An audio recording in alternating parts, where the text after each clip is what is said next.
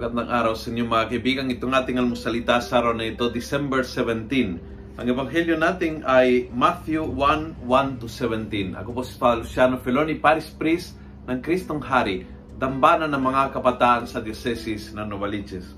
Ito po yung ebanghelyo ng mahabang listahan ng salinglahi ng Panginoong Jesus.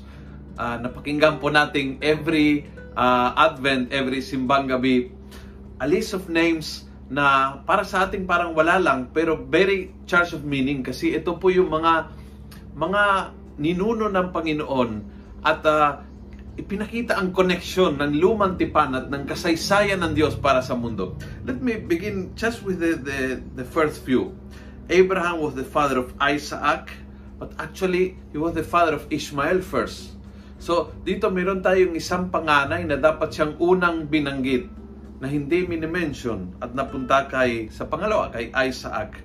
Isaac was the father of Jacob. Actually, Esau was the oldest brother pero uh, ninakaw ni Jacob yung yung kanyang uh, pagiging panganay. Hindi siya naging panganay eh, pero ni, ninakaw yung blessing mula sa kanyang ama. Manloloko at ginamit niya yung pagkakataon na ang kapatid niya ay matakaw. So, sa pamagitan ng pagkain, kinuha niya ang mana ng kanyang pamilya. Mana na hindi lang pera, kundi yung, yung lugar sa kanilang pamilya. Manloloko pala ito, pangalawa, Jacob, and he was the father of Judah, but mas sikat, mas mabait, mas matalino, mas mas banal si Joseph. Di ba? Si Joseph ang nagpatawad sa kanyang mga kapatid na nagbenta sa kanya. Si Joseph na nakaroon ng mga uh, uh, panaginip mula sa Panginoon. Si Joseph na was intellectually better than the rest. But ang minimension dito ay si Judah. Si Judah ay manluloko din kapatid. Binenta ang kanyang kapatid. Ginamit ang pera sa mga prostitutes. Anong punto nitong mga pangalan na ito? Very simple.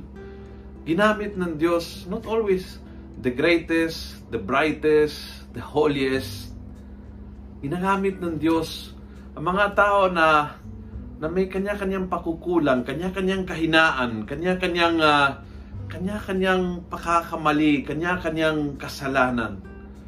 Ginagamit ng Diyos at hindi ikinahiya ng Panginoon na sabihin na yan ang kanyang lahi. Lahing makasalanan, not the brightest, not the holiest, not the best. Probably tulad mo na nakikinig at tulad ko yan po yung mga pinili ng Diyos.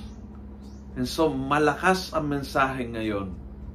Huwag mong gawing excuse ang iyong kahinaan para tumanggi sa misyon na binigay ng Diyos sa iyo.